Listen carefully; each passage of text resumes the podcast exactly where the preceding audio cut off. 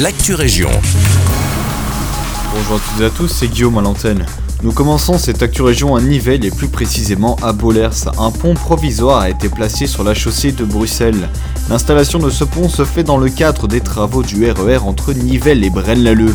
La ligne cent vingt-quatre doit passer de deux à quatre voies. Certains ponts et ouvrages d'art doivent être transformés ou complètement détruits puis reconstruits sur cette ligne. C'est le cas du pont de briques entre Baulers et Lillois. Le pont provisoire a été placé à quelques mètres du pont existant et il restera en fonction pendant deux ans. À présent, nous nous rendons à Waterloo où la ville rappelle qu'en raison des mesures sanitaires, l'accessibilité de la piscine communale Nausicaa est actuellement limitée à dix mètres carrés de plan d'eau par nageur, soit six nageurs au maximum par couloir.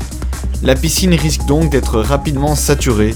C'est pourquoi il est fortement conseillé de prendre contact par téléphone avec l'accueil avant de vous déplacer afin de vérifier si la capacité maximale n'est pas déjà atteinte. Plus d'informations sur le site internet de la commune et de la piscine. deux cents kilomètres de pistes cyclables supplémentaires vont voir le jour dans le Hainaut, notamment à Braine-le-Comte. Une nouvelle jonction vers Enuère, Nast et Soigny est en préparation. Le printemps est là et avec lui toute une série d'insectes, mais le frelon asiatique Vespa velutina est lui aussi de retour.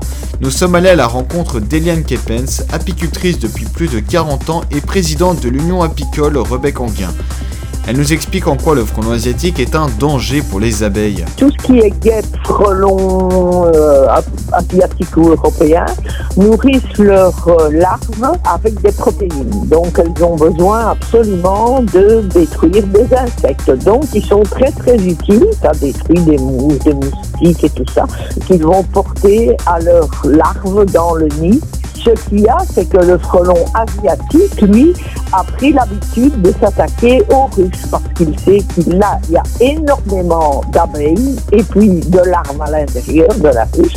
Et donc, euh, ils se sont un peu spécialisés sur l'attaque des ruches. Euh, ils détruisent des colonies entières. Ce que ne fait pas le frelon européen. Le frelon européen vient prendre quelques abeilles, mais ça ne fait pas de dégâts, quoi. Tandis que le frelon asiatique, il en fait vraiment de sérieux. Elle nous explique aussi comment différencier le frelon européen de son cousin asiatique. Le frelon asiatique est un peu plus petit que le frelon européen, mais il est très noir. Il a d'ailleurs son nom en latin, c'est Nigrothorax. Donc le thorax de cet animal est très très noir, mais il a une particularité, c'est qu'il a le bout des pattes tout à fait jaune citron, ce que le frelon européen n'a pas du tout.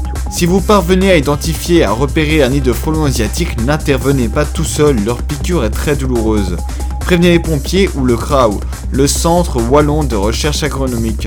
C'est tout pour l'Actu Région. Je vous souhaite une belle journée.